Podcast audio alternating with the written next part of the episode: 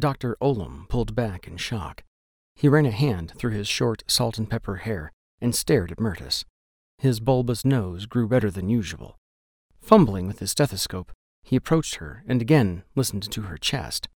Backing away a few feet, he rubbed his chin and looked toward heaven as he pondered the situation. When he finally spoke, his voice was flat. You have no heartbeat. Mirtis pushed past the stiff resistance of her respiratory system. What? Something must be wrong with my scope. He rubbed it on the front of his coat, then placed it over his own chest.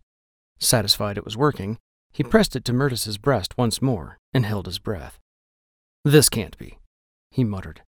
Dropping the stethoscope, he grabbed her wrist and pressed his fingers against her cold skin. Again and again, he searched for a pulse, her carotid, her brachial. Nothing. Sighing deeply, Dr. Olam checked Mirtis's eyes, her throat, and palpitated her stomach. I'm admitting you to the hospital. We need to run some tests. What's wrong with me? Mirtis couldn't summon the strength to be very frightened, but etiquette demanded the question. Well, that's what we need to find out. What do you think it is? She touched his arm. Well, technically, it appears you are dead.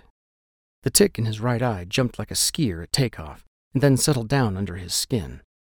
Of course, that's not possible, because here you are, walking and talking. Dead? She'd intended it to be a shriek, but it came out as a wheeze.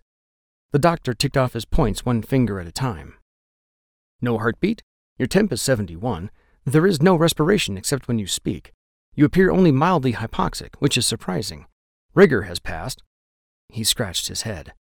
I would say you have been deceased about two or three days, and you've probably been in a cold environment since your death. Otherwise, your decomposition would be more advanced.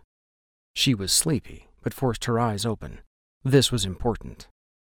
No, I can't be dead. Of course you're not really dead.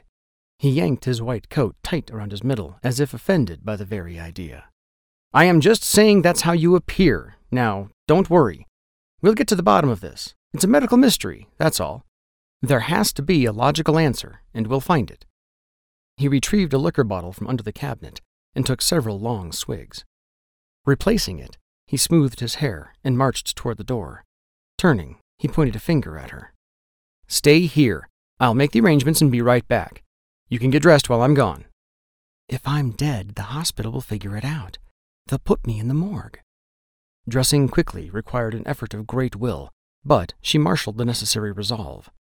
I must get out of here. I think it was in a hospital where this all started. Mirtis strained to remember, but only grasped shards of memory. Bright lights, the sting of antiseptic in her nostrils, a circle of faces staring down at her, a wild ride on a gurney, a feeling of intense cold.